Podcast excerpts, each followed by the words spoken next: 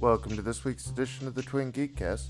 This week, our friend Tyler's joining us to talk about M. Night Shyamalan's Glass. First name Mister, last name Glass. Movies and friendship. Those are mysteries. Yeah, well, you know, that's just like uh, your opinion, man. That sounds like the bad guys teaming up.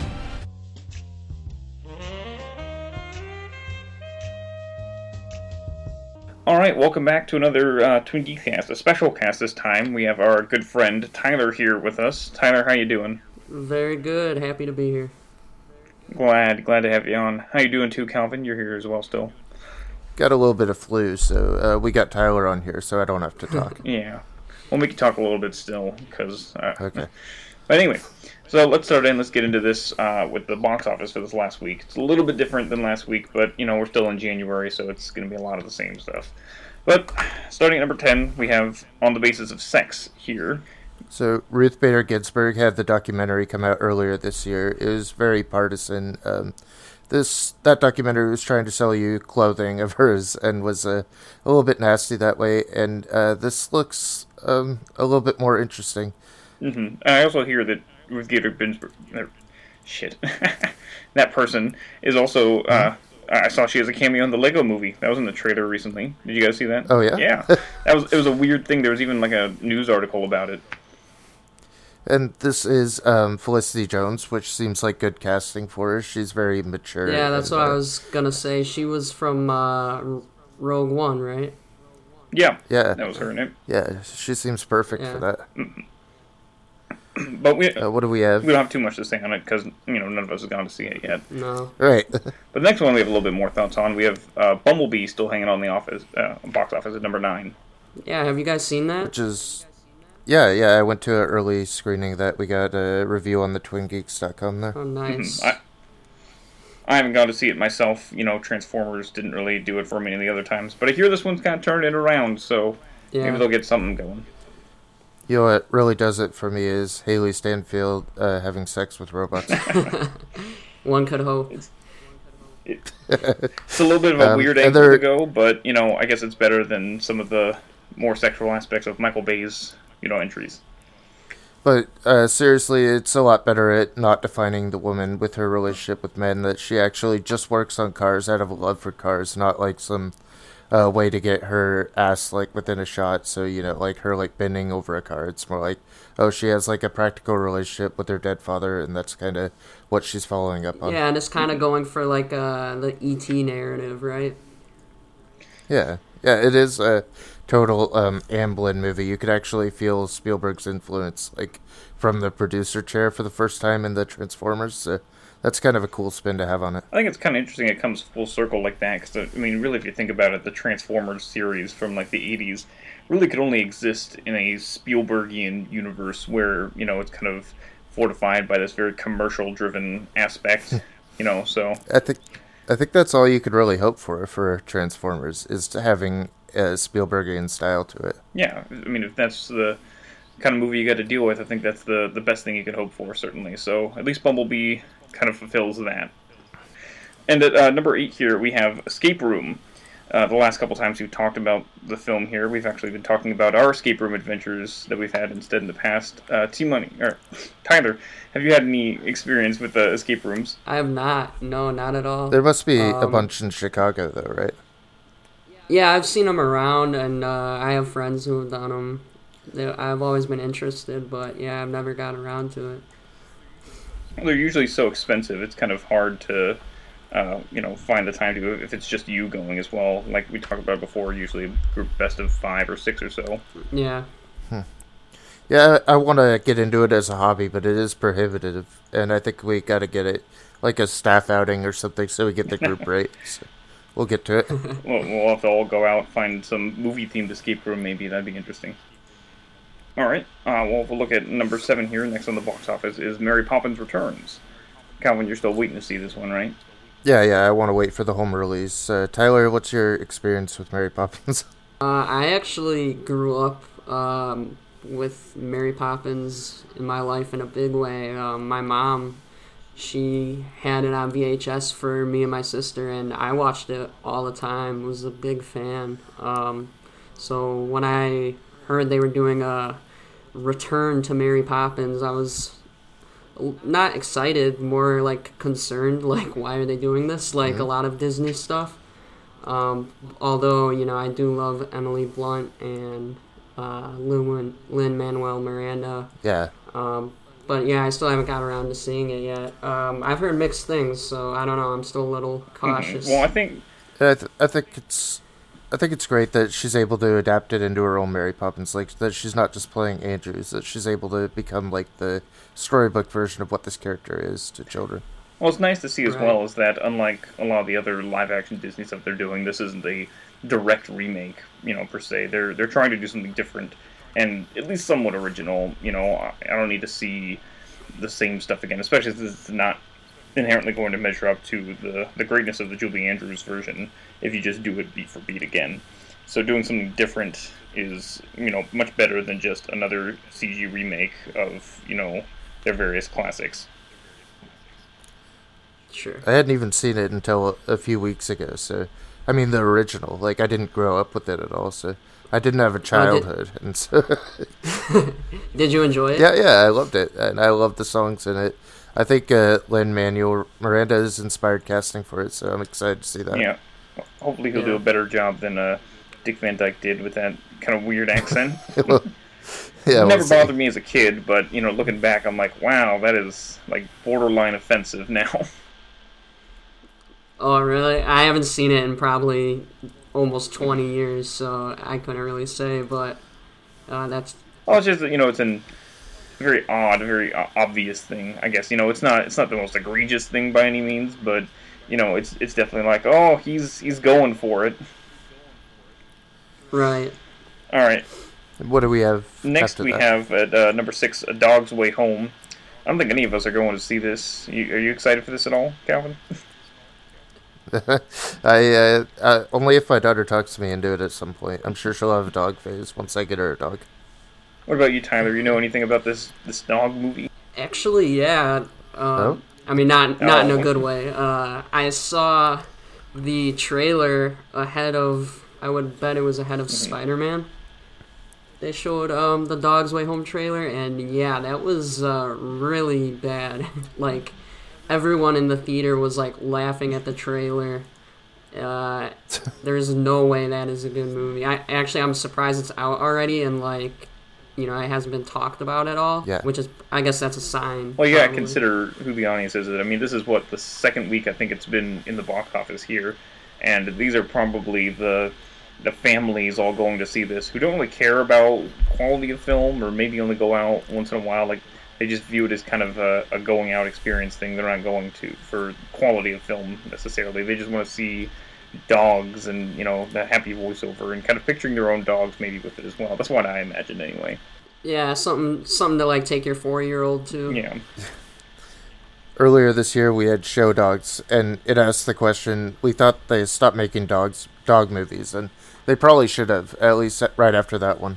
I mean, that one has like a 31 Metacritic, and uh, listen to this: a human detective, Will Arnett, takes his canine canine partner, Chris Ludacris Bridges, to go undercover at the world's most exclusive dog show. Oof. That, that sounds like a nice paycheck for Will Arnett, but that's about it. I might actually watch that one, but I, I'd watch it for Ludacris. right. Well, I don't know. It's it's it's an it's definitely a specific kind of film and one that will be very quickly forgotten. So we might as well move on as well. All right, uh, number five. We still have Spider-Man into the Spider-Verse hanging on here. Yeah, this was a, a really great one. Surprising uh, turn from Sony, who's been having a great year. We did a whole podcast on this film just uh, two weeks back. Uh, but Tyler, we'd be interested to hear more your opinions on it since we've talked it to death already. Yeah, I mean everyone's really talked this movie to death, but I mean, why not? Because the movie's amazing. Um, I will say I didn't love it quite as much as a lot of people who are like, you know, this is you know my favorite superhero movie of the decade. And I've heard that thrown around, and I'm like, uh, let's hold back a little on that, maybe. Um, but I, I did think it was great. I thoroughly enjoyed it. Yeah, the animation is amazing. Uh, this is actually the real reason we brought Tyler on today, is so that we can slam Calvin for trying to think that Spider Verse was better than Spider Man Two. I've got Tyler on my side Well- here to confirm that that is in fact not the case. Yeah. Spider Man Two is still the So best. David, David and his girlfriend came over this week, and his girlfriend admitted that she opened multiple Twitter accounts to vote in our poll, and your movie still lost. So I, I have a feeling she, she that did not. despite her rigging the Oh, okay, polls, okay. Let me make a couple corrections here. Number one, fiance, not girlfriend. I'm past that stage now. Thank you. Number two, she already had those accounts, and I also she already had ten different 10 Twitter that accounts. you are She voted, exaggerating uh, so much. against our. This is why we don't talk about Spider-Man anymore. All right, let's let's move on now before we make this a whole fight again. All right, All so right. number four. This is a really We'll get to it after the podcast. Number four is a really interesting entry here. We have uh, Dragon Ball Super Broly. It's an anime film, you know, from the Dragon Ball franchise, which has been going on for what feels like forever now. But in the box office here, the top five, you know, for that instance, that's uh, really interesting to see. Is it? Yeah, Is it interesting? I think so. What is it? It's it's an animated film for the Dragon Ball uh, uh, anime series. Yeah, And that that's still going. Yeah. Dragon Ball. Yes, it is still going. This is like its fifth iteration. You know, which is incredible by, I mean, whatever measure you want to say. Just the fact that it is still going and still has a huge fan base enough willing to go out to the theaters to see a, a film. I think that's interesting. Yeah. and, you know, surprising. Uh, Tyler, what's your context with anime? Uh, zero, basically. uh, yeah, I've never been into anime. Um, I was never into Dragon Ball. So actually, I'm shocked to see that it's number four on the box office. I actually haven't really heard anything about this movie. Actually, I knew they were showing it at um, one of the coolest, like, uh, I guess, art house theaters in Chicago. Um, but yeah, I'm surprised it's doing that well. I thought it was going to be more of like a direct to video type deal. Right? You would I thought they were, I saw they were showing it at our coolest AMC theater. uh, here's the quote from IGN: "Dragon Ball Super Broly delivers in terms of awesome action, but more than that, it uses the fathers of Goku, Vegeta, and Broly to link back to the late 1980s and early 1990s heyday of the series to add relatable and thoughtful subtext. I love when they say animes are relatable in reviews.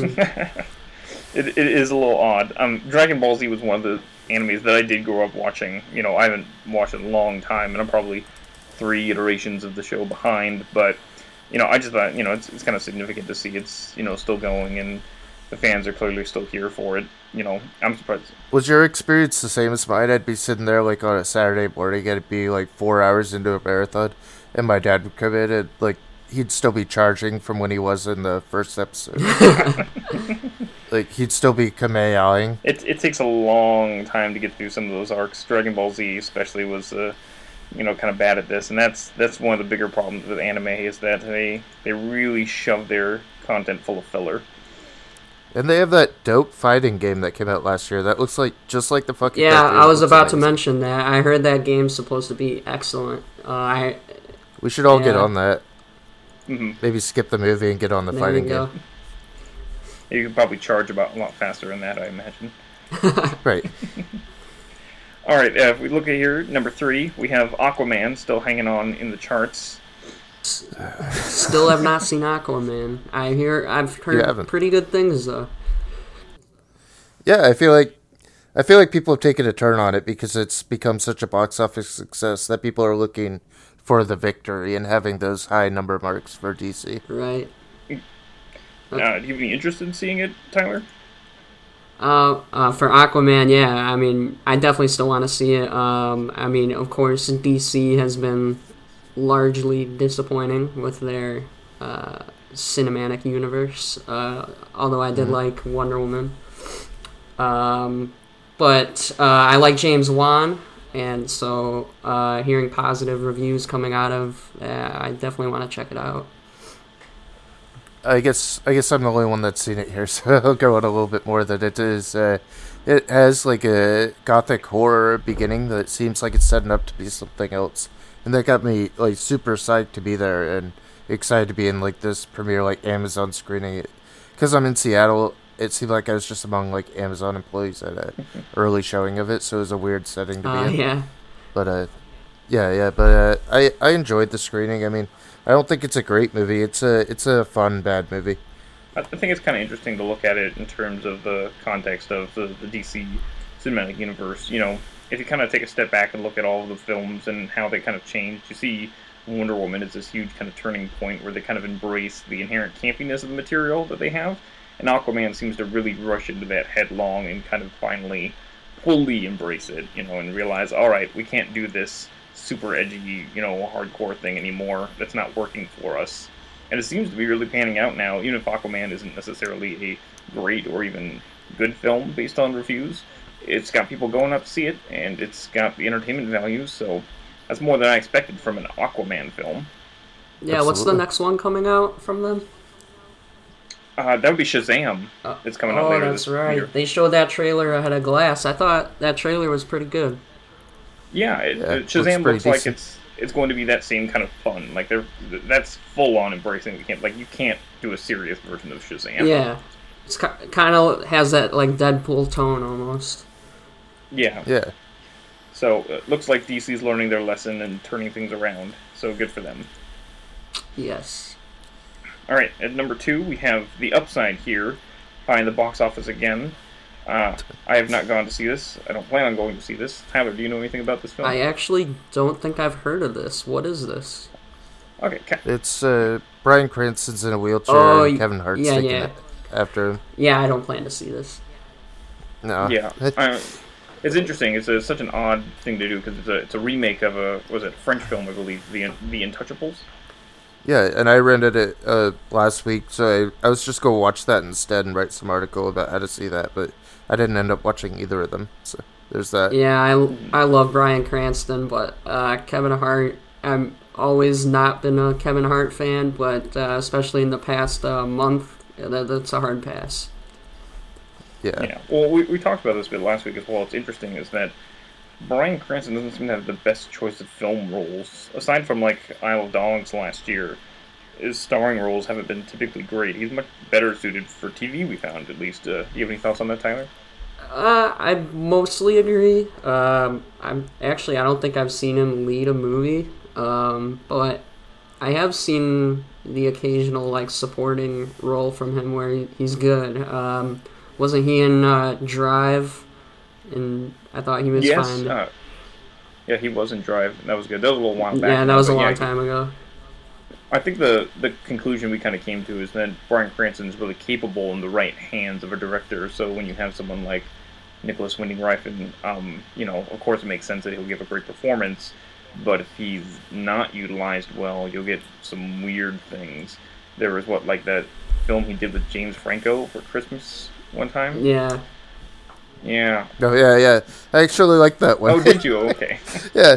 I think I'm one of the only ones that like it. He goes to James Franco's house. James Franco's like this game designer, and his daughter's dating him, and Bryan Cranston's like arguing with him the whole way. I think it's a funny ass Christmas movie. I wish I remembered to watch it this year, next year podcast. All right. Well, I, I might have to visit it then, but I don't know. Like your your recommendations are always sketchy, Calvin. So I'll see. At least on rom coms, I, I have a lot of uh, uh You give, ways you I give a lot of leniency to rom coms. I have to say that. I do, except uh, Little Italy. That's the one that I'm not leaning on at all. It's okay. I love your review of it though on the site. The poster review. Yeah. uh, yeah, give me like Sleepless in Seattle, and I'm all, all the way there. All right. Well, luckily our number one here at the box office transitions perfectly into the film we're talking about because Glass is really uh, shattering the box office. Oh, And you know, I thought it couldn't beat the previous records. I thought they were unbreakable, but here we are. Yeah. Un- unfortunately, I think our opinions of it are a little uh, split. Right. Jesus wow, you're really going for it now. The three of you've convinced yourselves you have extraordinary gifts like something out of a comic book. David Dunn, the only person to survive that train wreck all those years ago. What do you do? I'm in security. You think you have superpowers. It's a feeling, vision. I have to touch them. You believe you are a protector. My name is Patricia. I have no question. There are two dozen identities I'm Mary Reynolds. Por favor, senora. We almost got you, bro. that live in that body with you. The beast is coming any minute now for you guys. But what I am questioning is your belief that you are something more than human. And yet, it is true. What do we call you, sir? First name, Mr. Last name, Glass.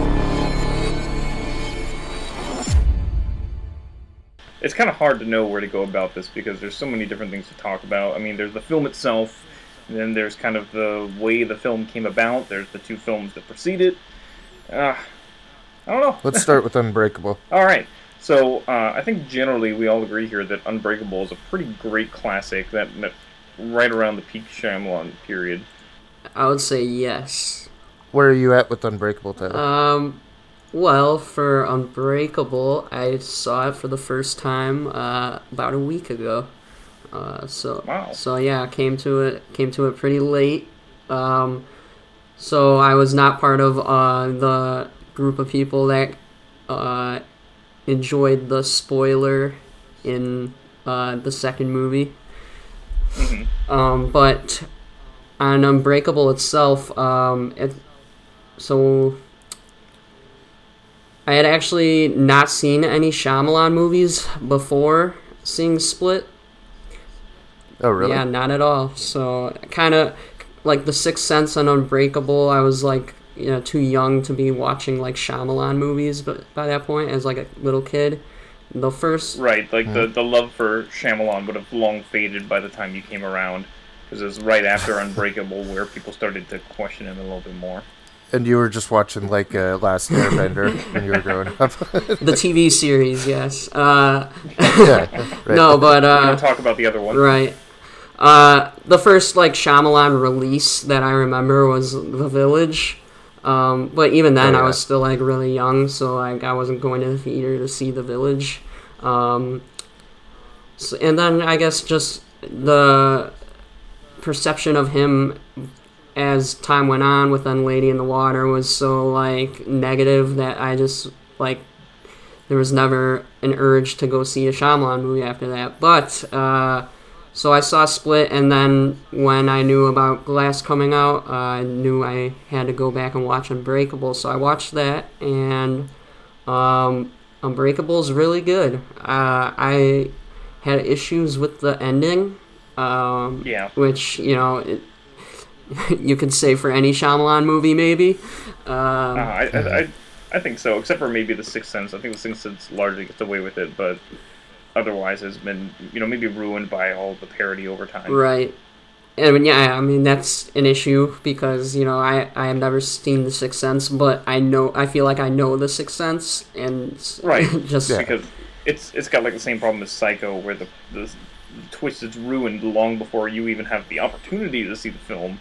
Especially, I mean, like, look, it's just shoved into all sorts of kids' media as well. I know that's one of the reasons why I, I knew about it, but I promise you, it still fulfills at least, you know, like, it's still satisfying knowing the twist. yeah, for sure that's what I've heard. I don't doubt it, but uh, yeah, I mean, Unbreakable still holds up in my eyes. Definitely, um, when I was watching, I was super sucked into the, the pacing of it. It's just so patient. Uh, it starts out with that scene on the what is that a bus or a train or a train? The train. Yeah. yeah. The whole series is basically called the Eastrail series, right? Because it's Eastrail. What is it? One seventeen. Yeah, in Phila- Philadelphia. Train is. Yeah, yeah, and it's all caused by that one accident. And you know, uh, Shyamalan's a Philadelphia guy, so he kind of bakes that into his Right. films. So yeah, I definitely definitely positive on Unbreakable.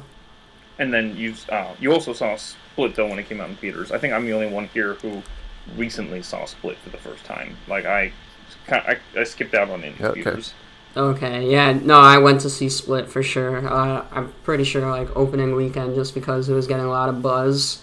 Um, and I I think that came out in January as well, right? I, it was around this time. I think one of the interesting kind of gimmicks they used to market as well. So I'm pretty sure Shyamalan's name was nowhere near the marketing because of all the, the kind of stigma around it and whatnot. Mhm. So you know now that and that, that was kind of his big breakthrough back because it was a huge success financially and critically. Everyone loved it, and so then there was the the sequel baiting, and everyone was like, ah, it's so interesting. And so that's kind of now he's back. This was a split was heralded as this like coming back into you know form for Shyamalan after years and years and years of being awful. I guess we should discuss that. Few directors really have uh, loops and turns like that. Like he started out with a couple bad dramas, and then he found that horror he could kind of maybe emotionally manipulate the situation to where he could have a twist at the end that might redeem like the last two hours of his films. I don't know why he just decided to latch onto that so vehemently. Like he's just like this twist thing worked with Sixth Sense, so that's the only thing I'm gonna do for the rest of my life. Uh, I think he. I watched the interview with him on Norm Macdonald as the show again, and he's such an awkward guy. He's not very funny at all. Like, uh, you know, they have segments where they have to read Norm's jokes. He's just like sitting there, like kind of shaking, and you know, he's he's not a funny guy. Um, he doesn't have a ton of personality to make up for it. It seems like he's a total like cinephile though. Like I went on his Twitter page and in his Twitter profile he has like my Mount Rushmore of directors and he has like Hitchcock and I forget who else Kubrick I think. Oh, cool. It makes sense that he'd take cues from someone like Hitchcock. You know, that's kind of like his big uh, domain in terms of like thriller genre is there. That's where he operates most, it seems. Yeah. So yeah, I think uh, the general consensus is I'm, I'm pretty sure I'm the only one who didn't like Split uh, for a variety of reasons. Um, you know, a lot of which I felt bled into Glass when watching it, but I don't know. It, it Glass is just kind of very odd in a situation because it, it takes on qualities of both Unbreakable and Split in their good and bad parts. So it's, it's really weird to kind of try and talk about it, and it's hard to start exactly where. I guess the beginning. I guess we should talk about what glass is, and it's um, What is glass? Yeah, it's been 19 years, and David Dunn's kind of just been like living as an outlaw, like the Tiptoe Bandit or whatever the hell his son calls him. He's They opened gave up him like, like, a couple nicknames. It was, Yeah. They're all kind of odd. they're all strange, and he opened up his own what is it security store. So his son does like surveillance, and he's triangulated a position where um, what's his name McAvoy's character, uh, what uh, uh, split guy, what's his name? Kevin. Uh, Kevin's Kevin, yeah, The Kevin Horde. Crumb. The Horde. Yeah. They found That's him. his. That's his super villain name. By the way, I don't know if you could like triangulate how the guy finds girls. Like, why is it in a triangle anyway? And why would that position him at a warehouse off town? Good Well, it was, was kind of odd the way they explained it because they were like, "Here where the three kidnappings happened," is how he said, and so they had been searching within that triangle of there, but then they thought that maybe they're actually closer, like they're in a more, uh, you know, hidden away part of the town, but Hmm. still accessible to the triangle. So that's when they had the idea to go search the the brick factory area. I don't know. I, I did want to say though that I think uh, the natural progression of seeing David become a, a vigilante who works with his son like that that was a very nice uh, carry on from the previous film, and it made logical sense. And I I really liked their dynamic personally. I thought they had the most interesting relationship in the film, mostly because There's it carried a- over from Unbreakable. There's an interesting part in Unbreakable where his son's going to shoot him with the gun. That's my favorite part of the movie. oh yeah, really that was great great. And I love it because of the way that everyone kind of collapses to the floor after it's done. Like his It's wife. an exhausting and, scene, Yeah, for sure. even even you feel like you're sinking into your seat after that scene's over. I love it. Totally. Well, I think the power the power of it is very much so in that, as well as the characters, you the audience don't know what the bullet will do. You know, you're very uncertain. It very well could bounce off him. It very well could just kill him, and so there's there's a huge amount of tension in that scene, and that's why that works really well. So what happens? He uh Dunn bumps into the guy. Just like coincidentally he like goes to the factory and he bumps into uh Kevin. Kevin, yeah. That sets off his spider senses. And what happens then? Um, Uh, after that, then that's when he, he kind of chooses between either following Kevin or you know going to the, the factory where he knows the girls are, and he chooses that instead. And then he goes in there and he frees them with super strength, and then that's when Kevin shows up and transforms into the Beast, and they have a showdown in the complete darkness of a warehouse that is impossible to see. Mm-hmm. And uh, they they kind of explain that that he has a aversion to light and stuff within this one, and maybe that was that was an odd thing I found. I like that because when you get later on to the hospital where you see the lights change Kevin's you know personalities as a form of you know like fighting against him. That's a really cool feature, especially since it works in this idea of like the personalities grabbing the light within his mind.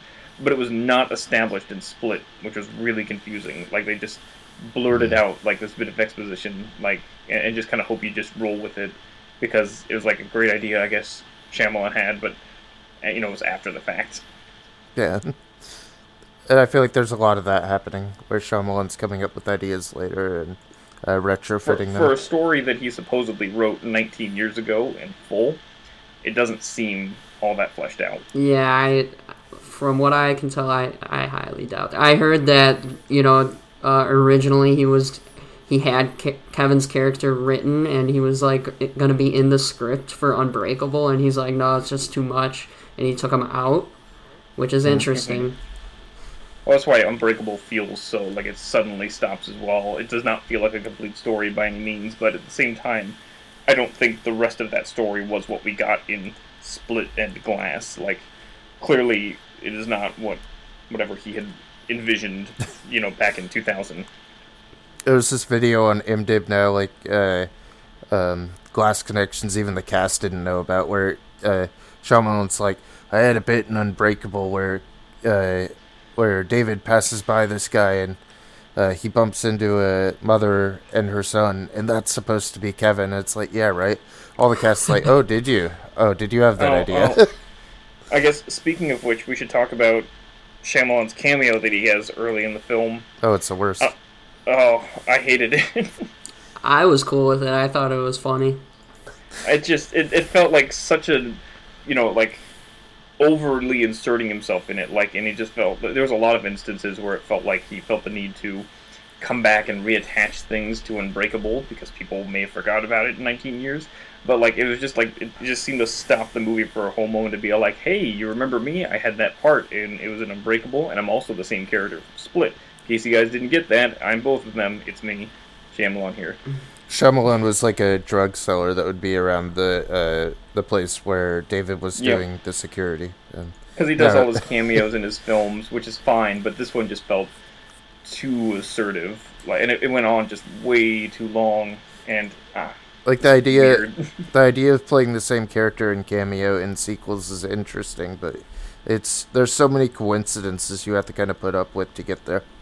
well, you don't have to blatantly draw so much attention to it either. Yeah. You know, a cameo should not be something that announces itself.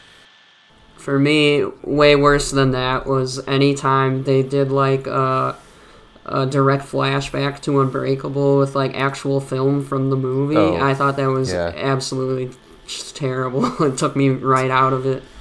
I agree. It- yeah, It's an interesting idea. I think the the biggest problem that it causes is that it reveals how much Bruce Willis doesn't give a shit about acting anymore. Oh, totally. because because he's absolutely compelling in those flashback sequences because you know he was trying and now he's not it's not the worst Bruce Willis I've seen lately by any means but No. it's it, it's definitely not good like he's he's only slightly trying more probably because he has like a modicum of respect for Shyamalan as director Hey, but man. otherwise I mean it's it's still flat it's still nothing and we just did the Die Hard special where you could go back and see, you could like trace where he really cared about movies and really cared about the performance.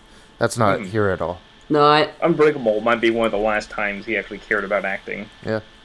I was gonna say I think that's something like really interesting to look at is um, the point in Bruce Willis's career he was at in Unbreakable versus now, and I mean watching them right back to back, it's like night and day. I mean Bruce Willis on Unbreakable is fantastic. He's very compelling on the screen. I wouldn't say it's like peak Bruce Willis. It's not like you know the, No, the yeah. original Die Hard or anything like that, but he's still very much like doing his thing. Like he's a movie star, and now it's like uh, watching a struggle. Like he's not even in our lives really anymore as an actor. I can't even remember the last Bruce Willis movie I saw. Like new.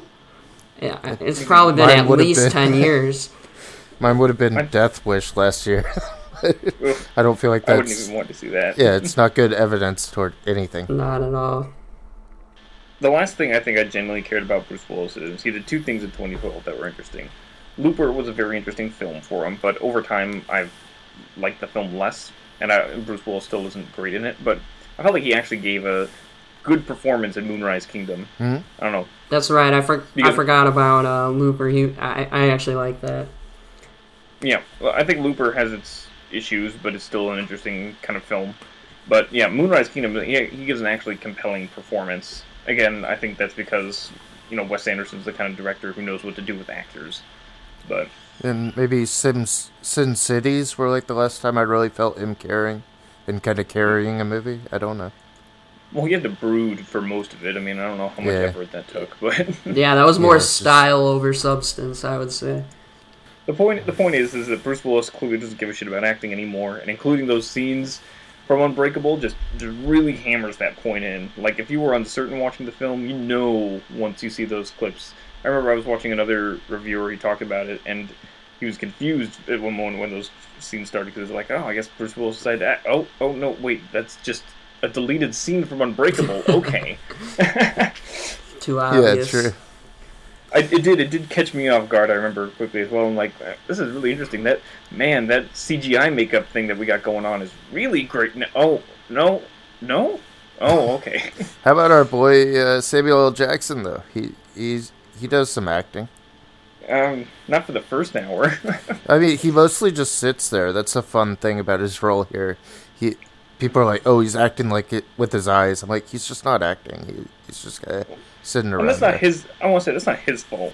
This, and this is where my biggest problem with Glass comes in: is that Sh- Shyamalan had this great concept. This is basically a Avengers style comic book event mashup where you've got these well established hero and villain characters from previously successful films, and you want to see them get together and do stuff, but instead Shyamalan's like, nah, I'm just going to keep them separated for the majority of the film. Sam Jackson's not going to do anything, and, you know, you won't get any action until like the last 10 minutes. It's, it's a huge waste of a potentially great idea.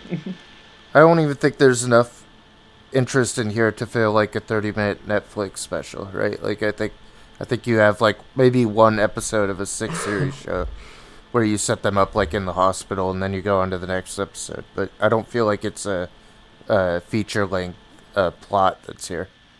No, I mean, th- not a whole lot happens during the whole time in the hospital. It's No. a lot of trying to, to push the same points over and over and kind of cutting back and forth. It, there's a lot of chances for James McAvoy to ham at the camera with all his personalities, which is fun, but it's not, you know, it, it gets old after a bit. I'm a big fan of McAvoy's uh, performance. I, I like what he does with those characters. There are a lot of fun ones. I did not feel the same way. I liked it in Split because it was cool, new. Um, but in Glass, I feel like it was way overdone. Um, he- he's like turned it up to like 15. Uh, and also, he's like doing something he wasn't doing in Split, where he's when he's switching between uh, his personalities, like he, like fighting it almost, and Yeah. you never see that in the Split. I don't know. It it was just weird for me. I, I didn't really care for um, McAvoy in the movie, and the, and also a lot of the time in the movie he's in uh, beast mode, so to speak, and uh, I don't know. It took me out of it. It sounds dope Uh, when you say that though. He's in beast mode. But uh, It should I be think dope. uh, I think I have problems with the well, the light's not established that you just pointed at him. Why doesn't he just close his eyes or you know like walk There's a- backwards toward it? I mean, I, I feel like there There's are a a lot couple of weird like plot hole things that you could have come up with there. You know, like weird things like Sam Jackson, I guess, just sat in this mental hospital for 19 years and then finally decided to do something. You know, it's a weird thing. One of my other issues is that I don't know why David didn't run off when he was confronted by the cops or anything. Like the they Mm. kind of pose it as like you're gonna have to fight off all these guys and hurt a lot of people. I'm like, no, I'm pretty sure he could probably just get away without having to hurt anyone. Well, Really, there's another thing where his limitation is he'll get blasted with water. Like, like he can't, like he he hasn't showered since Unbreakable. Come come the fuck on. Like his the whole point is that he drowned because people are holding him down, and he has such huge like a bone density that he can't float in a pool. Then like uh, spoilers, but he dies in a puddle. Oh, come on. Well, I think I think the weird thing is they is that they take the metaphorical, you know, power ideas in Unbreakable, like this idea that he is quote unquote weak to water, and then they make it much more literal. Like, oh, it literally drains him of power. That's kind of lame. We're going back to signs now with water as a weakness for things. Was, was that really a part of Signs? yes, the the aliens at the end of the movie are uh, hurt by water. There are glasses of water placed around the house, and they fall on the aliens and they hurt them. There's a Wow. whole thing in Lady in the Water too. Yeah. So that's a Shyamalan thing then, huh? Yeah. I guess so. It's a it's a running theme of water. Uh, yeah, but yeah, there, there's just so many things that feel like they kind of undercut the good potential that the film has because I don't think that it's inherently bad in its idea. You know, it hmm. carries over a lot of these interesting concepts of considering what a superhero means in a modern context and if there are really people we would consider among us as heroes, you know, more endowed individuals, you know, the, the kinds that push the limits of, you know, human capabilities. And those themes that were in Unbreakable carry over here to Glass, but it's largely kind of danced around in the hospital sequences for a while, and then it just kind of completely undoes in the big reveal at the end. I, I have some problems with the way that Shyamalan's always said that he wants to represent an illness like dissociative identity disorder, but I feel like he kind of vilifies it. And he's like, "Oh, they're monsters that are going to come after you, and you're not able to trust them because he says he did some kind of good by featuring it and Split in this, but Oh, I oh, think it's a huge that's- disservice." I think I remember some controversy around that uh, when Split came out, actually. hmm I, I definitely remember that as well. And while watching Split, I didn't think about that too much. You know, I, I definitely see, especially if someone's more has more personal experience with that, how that can be extremely offensive. Um, I, th- I think I did in Split because he's going to like all these therapy appointments and like his different personalities are registering with the doctor in her email. Like, oh, you know, I need to go see you for this, and then someone else shows up. Like, I feel like that's a more thorough exploration, whereas Glass kind of just uses it as a character trait, like a illness just makes you a monster or something. It's well, pretty the weird gross. thing as well is that they, they tie it back specifically to a childhood incident in uh, the, the films, you know, a more specific thing. And by doing so, they're basically saying childhood trauma equals superpowers. yeah, and that's that, that that's kind of weird Fuck and that. not okay. Yeah. How did you guys feel about um, specifically they build Kevin's relationship with Anya Taylor Joy's character? you know, her character felt really unnecessary in the film. She felt, you know, I, I didn't like her too much in Split either, but she at least had a purpose. Like she was the central character there. It made sense. Here, she was almost entirely unnecessary, except for the kind of very contrived ending that they forced into there.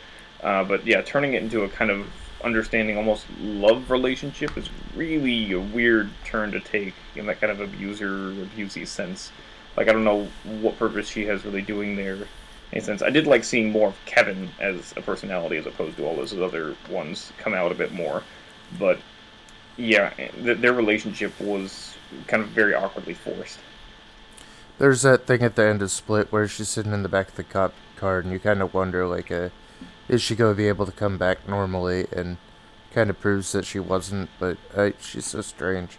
She's already kind of like strange cute, like the girl from, you know, The Witch, and hmm Right. Well, that's one weird things I felt in Glass as well is that any of the kind of uh, character traits that she was supposed to have in Split, this kind of you know tortured, abused, you know, girl and whatnot, they're like non-existent in Glass. Oh, like, God, yeah. Like, oh, I, I I dealt with my uncle. He's behind jail now, and then she's like entirely over it. There's no no more issues with her. She's entirely flat as a character because of it. You know, they don't give her anything. well, she was really the character from uh, Split anyway. She was the main character. I mean, it Right, wasn't and- really about him. hmm But it's sort of what it was. I don't know. It was a weird balance with Split, but in Glass, any characteristics that she had are entirely gone. Yeah. She's just there as to move various plot elements forward at the end of the film. And it's because you need the three of them to have their person at the end, right? Yeah. Right. Like had they not killed off the uh, the psychiatrist, maybe that would have worked better, and that would have made more sense for Kevin. Yeah. But yeah, Anna Taylor Joy's character Claire, whatever, does not work in that sense. Um, you know, the other two only, but at least they have like a pre-existing relationship with their person. You know, so it makes sense as to what they're doing. Even Mhm. then, the ending is still just this whole huge mess of what the fuck is going on. I don't know. Uh, T- Tyler, do you have any thoughts on uh, Claire in the film as well? Since you asked. Oh, on uh, Anya Taylor Joy, Claire. Yeah. Um, Mhm. yeah, I I loved her in Split. She kind of like made the movie for me. Um, I thought the writing of her character was really good. There's a lot of depth. Um, all the flashback. I mean, maybe a lot of it was plot devices, um, but I thought it worked, and she really sold the character and the interaction she had with um, James McAvoy. It all worked for me in Split, and then I mean they just ruined her character totally in um, in Glass. There was no reason for her to be there at all. And and, No. and, and the in the climax of the movie, uh, they have her you know come to the hospital and um, uh, basically be like the loving support for James McAvoy's character, and I'm like, how like this wasn't established and split at all that they like loved each other. Like I don't know. Yeah. It was just uh, You remember- really weird. There, I remember there's this really weird moment where they first bring her into the film. She comes to the hospital where he learns about him being kept there. She talks to, you know, the administrator. Uh, oh shit, I can't remember her name. Uh, I'm blanking. I'm blanking. uh, Sarah Paulson character. Shit, that was it. Yeah, and so she talks to him about um, visiting, you know, James McAvoy character there, and she's like, "No, no, you absolutely cannot." Let it. Hard cut. She goes to see them there, Right. and it's Yeah. it- totally dumb. I remember that it was like, ah, that's awful. It's an awful thing to do. Yeah, I thought Sarah Paulson was okay, but uh, kind of not very. Um, I don't think she was very essential to any movement in the plot. Yeah, I mean, her character has an interesting aspect there, but the problem is that they keep hammering on the same thing with not really developing it in any sense. Again, uh, the, the biggest issue with Glass is that it's just written so so poorly, especially in the dialogue. Yeah. The dialogue is very cringeworthy at moments, Mhm. you know, and you know it's, it's some of the, some of the Yeah. worst I've seen, even in Shyamalan's record, you know, as of late. I mean, my favorite Shyamalan movie is The Village, and it's not even because of him. It's just Deakins. Did Deakins do the village? I didn't know that. Yeah. That's awesome. It's worth watching The Village just because it's so beautiful. Like, it's a gorgeous movie. Oh, I gotta see it now. Just watch it for that. It doesn't even matter about the twist. I think what's what's interesting as well, I guess, going back to is that the cinematography was probably the one thing that I actually enjoyed in Glass. Yeah. There were some creative shots implemented throughout. Like it showed me, I'm like, oh, there's someone like with some creative talent actually doing something here. And Shyamalan's always had a really good sense of color as well. You see that in a lot of the symbolism, both in Sixth Sense and uh, Unbreakable in particular. And That carries over here as well. The color schemes of the characters and how they reflect certain things, the rooms and whatnot. But you know, it definitely wasn't as great here as in previous films, but I, I felt the cinematography still had some inspired choices, and I wish that it was just better utilized by a more coherent. Yeah, I always liked his relationship with colors. Like, uh, I like it in Village too because they're always like talking about the bad color and how like red's dangerous and red's a dangerous color. Like they, they explicit. He ex- he has people do exposition for things that you would just like have like as a script detail, right? It's very strange how he goes about that. That, that's another huge problem that comes back to Glass too. Is that Glass is extremely exposition heavy. There's a lot of heavy-handed exposition. There's uh, a lot of flashbacks to lots of characters, things going on, all very unnecessary. Um, and just like overly explaining why people are where somewhere, like just explaining the mechanics behind things, like like it, it's just things you don't need necessarily. You know, Sarah Paulson comes in and explains how the the water nozzles are meant to work in David's room, and it's like you don't need that. Like you can see how it works, or you can show it visually. Show him trying to break out and the water hit. We know that water weakens Yeah. David. You know, so just show it to us. Stop explaining things. Um, I just pulled up uh, this uh, cinematographer for Glass, so we can shout his name out. It's Who's that? Mike Mike Gioulakis. Okay. Um, and he also did, you know, he did It Follows. Oh, good. Yeah. Hmm. Uh, Oh, uh, yeah, I, actually, I think I remember that now. I'm pretty sure Shyamalan uh, hired him specifically because of uh, his work in It Follows. Nice. I think I remember reading that somewhere. and he did Split as well, and it looks like he also did Us, the new movie from Jordan Peele. Oh, well, that's really interesting. So that's good. Uh, because Us, actually, based on the trailers, has looked really great, you know, shot as well, you know, which doesn't surprise me from Jordan Peele. I don't like how the trailers are edited particularly, but, you know, that's more the, the, the studios than on Peele himself. It sounds incredible in theater. Like that's a really good use of an old song. Yeah, it does. It sure does. So let's see. I guess this would also be a good time to talk about the actual ending of Glass. We've mentioned it a couple times, but we haven't actually discussed thoroughly what it is. And I'm interested to know your guys' thoughts on it. Yeah, I was gonna say, I think there's one scene in particular before the end we should talk about.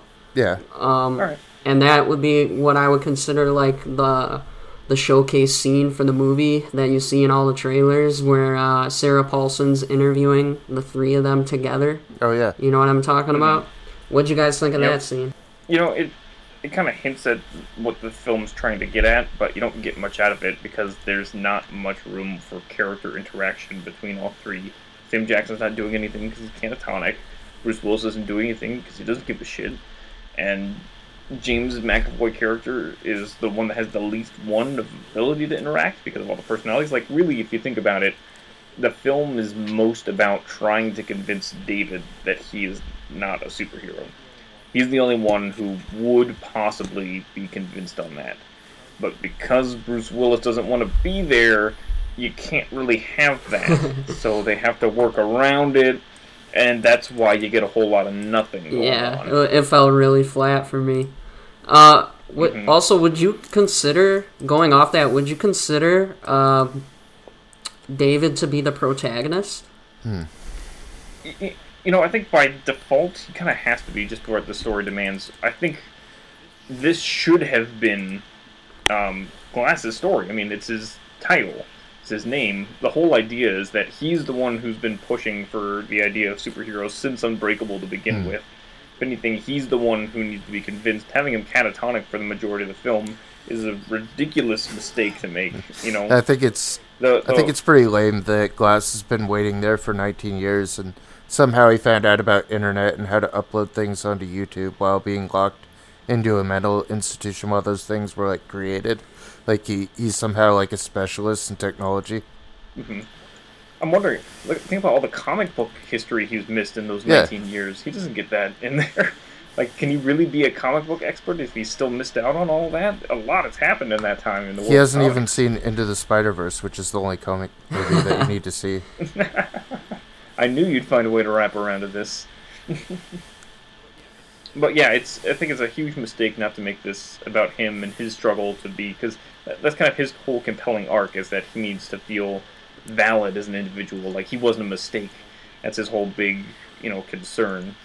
And so by, I mean, really, there's no central character in No, the film, that's which is problem. why this yeah it doesn't work at all because you've got nothing really to latch on to you've got these three indistinct things going on that don't ever get a chance to really interconnect till the kind of final big brawl And I mean, we should remember that Samuel Jackson's about what, like seventy three years old. Like he's he's getting into that. Yeah, Isn't he's that getting old? into that same He's league. 70. He's seventy.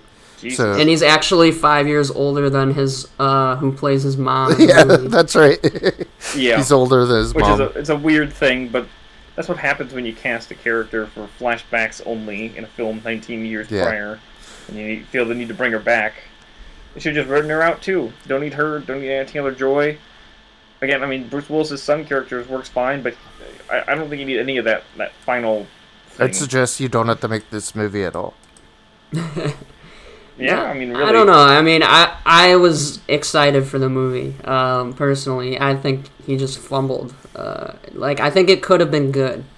And where do you think he went wrong? yeah Specifically, where do I think he went wrong? Um, I don't know. I mean, like I said, I don't have um, as much experience with Shyamalan as everyone else. So this is, I guess, this is the first uh, Shyamalan disappointment I've experienced, and I'm just like, like, how did this happen? How could he go so wrong? like this, this, this should have worked. Um, I don't know. I think I think the issue for myself it comes down to secluding the film to this, this singular location and idea, not really you know getting down on what and like, like kind of fully figuring out what exactly he wanted to explore thematically.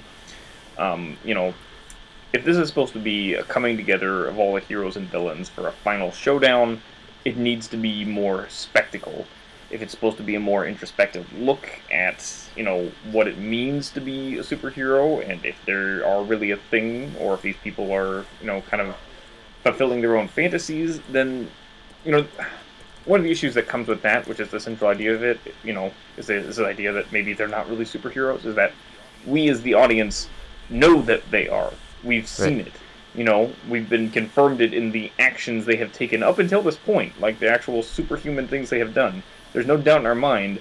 So, any potential like you know accusation that could be made by Sarah Paulson's character falls entirely flat because we're not going to buy it. I have this. We know. I have this thing with Shyamalan that he's at worse when he's making meta commentaries on how he creates as an artist. Like, uh, you know, like the lady in the water was like, uh, well, the character's name was like Story, and it's about her like meeting the author of the story. It's, it's some like bullshit meta commentary, and that's why I think Glasses about his commentary at what it was like to make these superhuman things and how it's okay to have a special idea. You can eventually get it made.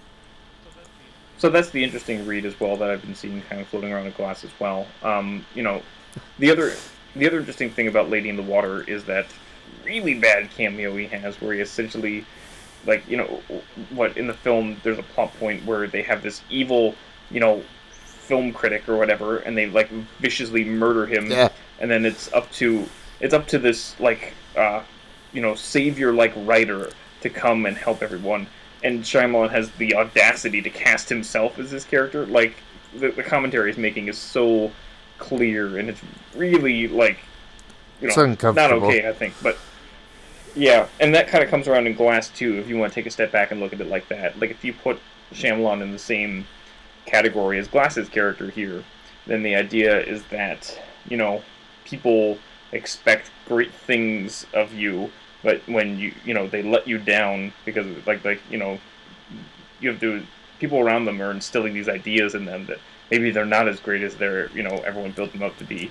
Maybe they aren't actually super at all or capable. But the the main uh, point of the movie then at the end is no, I am great. You know, I am super incapable. Everyone's wrong and bad, and they're evil. They're explicitly evil for trying to convince me that I am not this all powerful. and everyone's person. wrong but him. Yeah. So, and that's there. That you can totally read that commentary there. I don't, you know, I didn't get that when I walked out of the theater, but when I saw these comments about it, I'm like, oh yeah, I, I totally see that well, I, now. I really like the films where he likes to say that he needs to be able to take risks, like the visit he had to put his house up to fund the movie, and then Split that was still coming off the you know the what he took in from the visit, and those are very like humble mm-hmm. movies without the extravagance and without like the oh I'm an auteur and I'm going to act like one. I think he acts more like an auteur, where he's not focusing on making commentary on being one. Right. Well, I think that's the interesting thing as well is that if you compare kind of the budgets and Shyamalan's recent work with Blumhouse specifically, because that's who these last three films have kind of been through as well. And he had huge success with Split. Split was like a seventy million dollar budget, and made like hundreds of millions, and so he you know made bank off And of Glass-. And so he continued. Glass is already Yeah, doubled. he continued a so- big. Yeah, so Glass is actually around twenty million in budget, and I bet you, based on how kind of restraint the film is, that a majority of that budget went to the salaries of uh, Brucey and Sam. Did you hear that uh, Disney made him an offer to to do Glass for them? They were gonna give him like a hundred and ten million dollar budget, and he turned it down. No. I did not hear that. That's interesting. Um, I Then I bet he prefers that kind of creative control they would have Yeah. had you know, it. that Uh, he gets by funding it himself. we would have been seeing Sam Jackson in the next uh, uh, Avengers movie, Well, he already will be, right? So he'll Yeah, be playing well, two yeah. characters in it. That'd be interesting. A, a Shyamalan uh, Marvel crossover. And who's Sam Jackson play in Marvel? Who, what's his character He's there? Nick Fury. Yeah, yeah, that's right. Well, that's another thing. Is like earlier we were talking about um, where Bruce Willis was at at those two different points in his career. You can also say the same thing for Sam, Samuel Jackson, in my opinion. I mean, I feel like he's in Glass. He's quite literally sleepwalking through the movie for at least half of it, and you could argue, in my opinion, he's been sleepwalking through movies for the past ten years at least, Ma- minus minus maybe like Django Unchained. I thought he was really good in that. Um, If he And Black Snake Moan. You gotta go with. yeah, Yeah. but in um, Unbreakable, he was fantastic. Yeah. hmm Well, I, I think part of it. I mean, I'll give Sam more credit here than I will Bruce because he was largely restrained by being written as being catatonic for the majority of the film. Yeah. But you're right in that he has largely become a caricature of himself in some ways. He Totally. really doubles down on that Sam Jackson style of things. I think he fulfills like his his Marvel role pretty well, you know. But again, it's it's largely written to fit him as opposed to him stretching his acting muscles in any way. I think my mm-hmm. favorite scene in any of the three movies is him in the comic book shop talking about how myth and mythology has been told like through centuries in comics or like the evolution of how we use hieroglyphs and shit. That's the coolest thing in the series for me. Yeah, it's some interesting looking. Like you know, that's when Shyamalan's really digging and trying to find something about the nature of superheroes and what that means, and you know how it applies to our modern society, and that again slightly kind of exists in Glass, but you know is, is largely kind of just fumbled around during that main you know uh, trailer scene, and then Well, it's you know it's so strange because comics became a different thing right after Unbreakable came out. Like Unbreakable Right. was a different thing, and then Marvel happened right afterward. You know. Yeah, well, it kind of blew up uh, what, about eight years later or so. But I mean, the world of comics themselves had changed in the, the new millennium as well. You know, and the kind of It feels like he hasn't quite adapted to that. He's still making an old movie. hmm again, it, and that's the weird thing is that Glass feels simultaneously like a film he wrote in 2000 and also a film he is trying to make today and applying things. It's this weird amalgamation of a script he started, but you know had to pick up later on for whatever reason, and I don't know, it just doesn't mesh together. Not at all. So yes, we should also, I guess, now that we're worked up there, uh, talk about the finale of the film. At this point, you know, Mr. Glass has woken up. You know, he says his weird. Li- that, that was a weird thing. I want to address that as well. Do you, that did you guys find that was odd when he first confronts Kevin, and then Kevin asks him his name? He gives a cringy response. Um, I don't remember what you're talking about. Say that again. He, he gives like this weird cringy response when he's asked his name. Like you know, uh, the, Kevin asks him, you know, hey, who are you anyway? And he's like, first name Mister, last, Last name. name. Oh yeah. Yeah, It's awful, awful. that's the best part of the movie. What do you mean? No. Cringe. Ugh. Anyway, that that's like a very good sum up of the bad dialogue in the movie. It's just like that's the worst possible choice you could make for that kind of moment. Yeah. Yeah. I, I wanted to highlight that for just a second before I move on to the plot. Anyway, so That's my he kind of gets part. everything organized. He he breaks everyone out. He lets David out as well. You know, David's got to break down the door and prove that he's super to himself, so he can kind of face up and fight the beast before you know they wreak havoc on all of Philadelphia. So then they all kind of meet up and have a big brawl in the parking lot, where they show off their various powers by punching cars and you know flipping things and all that. And then that's when everyone gets murdered. in like the most unceremonious of ways possible. Oh god, like, it's so boring. yeah. Uh, Elijah gets punched and then he dies. You know, Bruce Willis gets drowned in a puddle that really shouldn't be there. Like No. that, one of the weirdest things I found when so like they they specifically show this close up of the puddle filling up from the water tank coming off. I- and it's like, oh, this love must the- be important. I love the shit that Shyamalan needs to explain. He needs to explain a fucking puddle to you. Like, it get, well, it's God. It's such a fake puddle to me as well because if you look, that parking lot is absolutely spotless, Yeah. aside from this giant crater in the middle of it here. it's just this perfectly head-sized, you know, pothole waiting to be filled up with water so we can drown Bruce Willis. Yeah, it's it's like comic book fate, but in a really boring way that kind of you know it's the most anticlimactic way that you could kill off a character. After we just saw Avengers explode its whole universe last year, how are we going to care about a fucking guy in a puddle?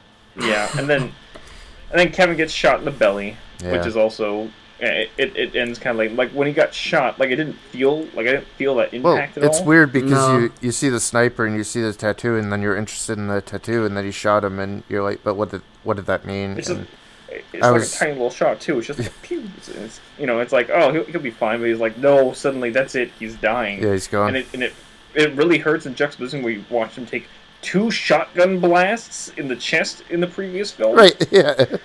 So it's just this very weird, like flaccid, you know, deaths for everyone there. then Sarah Paulson comes around and explains to everyone how it was this, you know, big kind of covert, you know, operation where everyone meets in restaurants to discuss how they're gonna hide the fact that superhumans are real, and they gotta kill them all now. And Oh uh, my god. a lot of his Trying. go on, Toe. Sorry, go ahead. I was trying to wipe that from my brain. That uh, that revelation from Sarah Paulson at the end, like, oh my god. a lot of this a lot of this relies on you know um, glass's mom that she would be operating with him in coordination with him because how else are they going to get this there? And how are they going to how, how is she going to figure out what his plan has been for the last 19 years? It just seems unreasonable. It's it's just all this weird sequence of events as things unfold. Like first of all, this revelation that Sarah Paulson's actually a bad guy, if you want to frame it like that, you know, and that there's a society of people suppressing superheroes. It's just this weird out of nowhere twist that's like, all right, it doesn't really add anything to the film. It's just like another Shyamalan gotcha, and you know, it it just kind of makes everything before it feel entirely phony and Well, you know pointless. yeah because david has like the power to realize people's intentions and what they're doing that's wrong so he spent all this time in the hospital and didn't understand the nurse i don't even Mhm. believe in his power at the end right it's it's pretty Yeah. lame And then, you know, on top of that, then you have this idea that you have to believe that, oh, you know, she got Sam Jackson and his plan failed. But then, wait, he had a different plan, and he had masterminded it the whole way, right figuring this whole thing out, and he had these cameras, and they uploaded to the cloud, where he then somehow also contacted all of the important people connected to him. Like, I get how he had his mom's email, but, like, he was able to get, you know, David's son's email and, uh, you know, uh, Anya Taylor-Joy's email. I don't even know if he knew of Anya Taylor-Joy's existence in the film. right Did he ever like How interact he? with her? no Because he's a mastermind. He just knows it all. right And that, that's a weird jump as well from Unbreakable to here. Is that his super, you know, like smarts or whatever just jump an immense amount. Like he becomes like full on like super genius, whereas in Unbreakable he wasn't that. Mm. You know, it is like he was just a well-educated person, well-researched. You know, he wasn't making any convoluted plans. You know, kind of any evil things. Like if you look back at Unbreakable and consider what he did for those like mass murders, like he got a hot tip that uh, you know it would be impossible for people to escape from this burning building, so he set it on fire. right It's not like it was some Rube Goldberg thing he set up to create this massive fire. You know, it's it's a weird jump in logic to make him this insane supervillain. Mhm. So yeah, there's that, and then you know, email goes out to everyone to you know so that they can upload and expose these superheroes to the real world. And the the one thing I like about all that is they go back to the Philadelphia train station where the unbreakable part was, where David understands his own power, but then you get everyone like glaring at their phone. They receive the message that oh, everyone could be like this superhero. It's out there. It's not just these guys. That reminded me, I just realized I skipped over a twist because we forgot the part where we learned that Kevin's dad, who, you know, died and left him, he died on the train that Bruce Willis was on in the first Oh, film. yeah. Yeah. Ah, let's let's see how much more we can jam pack this together. I swear this was planned from the beginning. I mean, even if it was, you you might want to cut some things that don't that you it doesn't add anything at this point. It's not it's not necessary. It's it's contrived is what it is. It's you know it's entirely forced. You can't. It, it doesn't feel genuine. You know. And then what are they getting at it at the very end of the movie in the train station? Like uh, Claire and uh, Glass's mom and um, what is it? Bruce Willis's son. They're like best friends now. Like Yeah. hanging out at the train station. Look like brought them There's this together. weird relationship. Like they're they're working together, and they're not the kind of characters that would seem to work together. They've had no interaction up until this point in the film.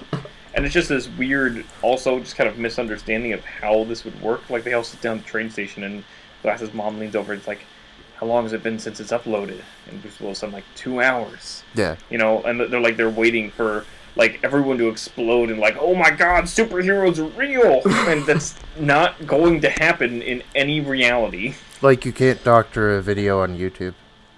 Yeah, like well, especially considering like these aren't particularly amazing powers being exhibited. You No, know, that's Yeah, they- super strength, and that's it. yeah, and look like, how you- you quickly can't- they all got brought down. It's like, uh, I mean, they they died it- before the public understood them. Man, that di- guy super died in a puddle. yeah, right. You know? oh, my hero, he he died in half inch of water. That's the things that the, the things that the powers they exhibit aren't impressive enough to make most people stand up. Like you know, I bet you could go find a guy who could punch a van and put a dent in the door. You know, Look at that's not crazy impressive. look at this guy. He spent 19 years in a mental institution and figured out how to load a video on YouTube at the end. Yeah, I mean, Uh, like the- A guy that looks like uh, 65 year old Bruce Willis doing it. That that'd be another thing. That he was looking pretty frail in the movie, so uh, that kind of took me out of it as well. Like, this guy does not look intimidating. hmm from a distance, it wasn't too bad because you know they had all those doubles for when they couldn't get Bruce Willis to come out of the trailer. Yeah, But yeah, like stuff like I mean, I guess it's impressive that you know the Beast flipped a car, but it's also not unheard of. You know, yeah. there there are people who and and he looks jacked. You know, like if I saw a super jacked guy flip a car, I'd believe it. Yeah, it's doable. Yeah. I feel like like two of us could just flip a little smart car. It doesn't take anything, you know. Yeah, Why not? It's not like he even flipped it a hard way. He didn't flip it from like the nose of the car, and he flipped it from the side. Yeah. You know, you get enough momentum going. I bet. I bet even I could do that. Yeah, I'm sure. if I had my Wheaties in the morning. Hmm. Yeah. So, so that's the thing. That's part of why the ending falls so flat. Is that I don't think anyone would be drastically reacting to this. So, like when Sarah Paulson's character realizes that this evidence is getting out, she has this huge, like over the top reaction. This big no. It's it's so like it doesn't make any sense. No. Yeah, it was bad. Mm-hmm. Uh, it's just this weirdly, you know, like incongruent mess of an ending, and that's the thing that when it ends, you're like, what am I supposed to take away from that? People know about superheroes. Right. Does that mean other ones are coming? Is this a sequel bait? God, I hope I don't not. know. I'll say when when the movie cut to black, um, my theater people did not seem impressed. No. it was silence. Yeah, it's it was definitely Not a crowd pleaser. No, not at all. You know, I found what I found interesting, at least in my own experience, was I was never bored per se watching the film, but you know, I was I, I rolled my eyes more times than I can remember in any other movie. Yeah, me too. I fell asleep uh, for at least four minutes in the movie. I feel. I don't bad, blame but- you. I certainly don't blame anyone who would be bored by the film because there's eh, it's it's some bad stuff many times, but I think there's some good stuff in it, you know, or there's there's some good stuff masked in there somewhere, kind of carried over for from Unbreakable. Still, I think that's the stuff that really holds up the film at least. And I don't know, I, I like seeing like James McAvoy, and I didn't think Bruce Willis was the worst. Like I said earlier. I don't know. Maybe I just have a soft spot for him because I liked him so much in the '80s and '90s. Yeah, yeah. I mean, it's fine. Uh, there are things I like more about it than the way Marvel movies go with their huge, like, explosive conflicts and stuff. I don't really care. I'm more interested in character building, which is what this attempts. So you'd think that I would like this one a lot more, because that's all I want those movies to do is be more like Black Panther, where they're building a character. Well, the problem is that it just it fails at building character or exploring the themes that it wants to because it just mucks around for a majority of the time, and it just kind of and, and then you got all the weird subplot stuff with all the you know kids and shit running around figuring out all this stuff. Like I mean, it doesn't amount to anything until the last two minutes of the film. It just feels entirely unnecessary to have them there most of the time, except for again David's son, who you know has a, at least believable relationship with his father. Mm-hmm. It It- feels like in a lot of ways uh, he, he was trying to do like the anti like Marvel movie, where in um, the whole movie or the whole back half of the movie, I should say, Glass is building up like this huge fight that's going to be in the on top of the biggest building, like in the middle of the city. And like that keeps building and building, and it never happens. It's just like this tiny little thing in, in the parking lot of the hospital. Right. Uh, right. It's intentionally subversive, and that's a good idea. Again, the, the whole idea of like doing the opposite of an event style film makes sense for the kind of superhero film that you have with uh, Unbreakable as a precedent. The problem is, is that you take that away from it, but you don't put anything else in. Like, there's no real substitute for the kind of spectacle that you would get. It's just flat. So my feeling is mm-hmm. it's kind of a sequel to Unbreakable and Split, but I think he should have just made a Glass movie. Like he should have made the independent Glass movie that the last two guys got, and then he should have done the sequel to all of them, right? Mm. Like you should add the three and then the one that brings them together. I feel like. Either that, or I think you just make the film entirely from the perspective of Glass there, and you have you know David and Kevin as supporting characters as he's trying to orchestrate this big battle between them, this coming together and revealing to the world of superheroes. And you make him the central character doing that, and then you could have something even potentially like the Sarah Paulson character in the force behind them, but you don't set it in the hospital. You don't confine it there. You need action, things to be happening. You know, not like not like fighting action, but just like things. You know, let's have things happening. you know, and then you can have like a, a Sarah Paulson kind of character or force. You know, trying to stop him from revealing the secret to the world, all the while he's trying to provoke David and the Beast into fighting each other. This big place, and you can still have that anticlimactic ending where everyone dies or whatever. Maybe in a little, you know, more fitting way, but it needed more for sure. This is not the way to do this kind of film. No. I think I agree with you. Like you, like you asked me earlier, like where where do I think the movie went wrong in the most way in the most ways? Um, what you just said. Uh, I think setting it in in the hospital, having the entire movie in that confined space, that just didn't work at all. Uh, it would have been much better if you know it was in the city of Philadelphia and more things were happening. I could have seen it going a lot better.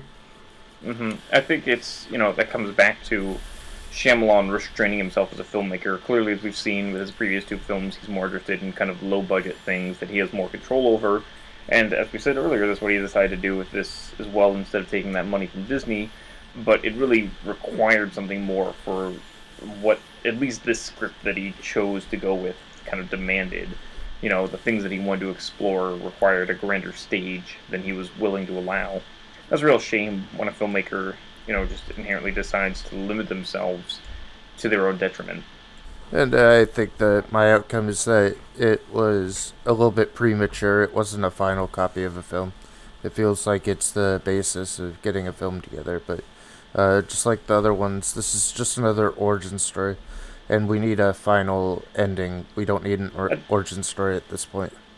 That's kind of interesting because he says that explicitly as well. God, he like you thought this was a, a meetup, you know, or whatever, the final fight, but this is actually an origin story. And when he said that, I'm like, whose origin story is this? You thought it was a limited edition or something. It, yeah, know. that's what he says, something like this. But like, who is it? The the organization's origin story? Is it all the Yeah. characters who died origin story? I don't think it's them. Yeah, I didn't know what he was getting at with that either. I, I don't know. There's I think a couple ways you could take it. Maybe the origin story of all the superheroes out there who are afraid to think that they are. Maybe maybe that's what he's getting at. But it's it, it's another moment of really contrived dialogue where it's like he thinks he's clever, but it's not. Yeah. Yeah, but I think this film was only enjoyable, at least for me in the context, knowing that I'd have a, a platform here to discuss it and kind of rip it apart. Yeah, That that always makes things more enjoyable. Like I'm sitting there suffering in the theater, I'm like, at least this is for a greater cause, I guess. yeah. I hope I don't have to think about it again for a while. Yeah, it's definitely. I mean, I'll I'll revisit Unbreakable still, but I don't see any reason to see this film really ever again. There wasn't anything really that either of the other films didn't do better. Yeah. Yeah, I still enjoy uh, Unbreakable and Split. Uh, I would rewatch them again for sure. Yeah. I think that's our consensus. Go watch those two. They're they're pretty good. Um, Yeah, there's Glass is just an unsatisfying conclusion. You know, you can see it for yourself to kind of confirm that if you really wanted to know what the kind of clashing between the Titans was like, but it's yeah, I mean, you're gonna be disappointed, man. yeah. There's not much clash. No. No, no, there is not. There is a lot of sitting in rooms and moping. a lot of nothing. Should we uh, And- close this one up? Yeah, I think that's all good. Uh, it was really great having you on, of course, Tyler here. That was a nice change up of things and getting your insight on this. Yeah, thanks for having me. It was great. And next next week we'll be looking at Michael Bolton's big sexy Valentine's Day special, which uh, David came to my house to watch the the last week. So I, I did do that. You were looking for something to put on Netflix, and I just randomly remembered this thing from like four years ago or something. And you're like, uh, and you kept insisting we're gonna make the podcast about this, and I totally forgotten. So you managed to squeeze it in here at the end. yeah. nice way to wrap it up, and we'll be back with a couple hours on that next week. Seems as though a group of punks have infiltrated our studio. So you don't like my show, huh? Yeah, it sucks ass. I guess you think it's kind of hokey, No duh. perhaps even a little uncool. Shit yeah. Well, I think I have something a bit more up your alley. Hit it! Just take those old records off the shelf.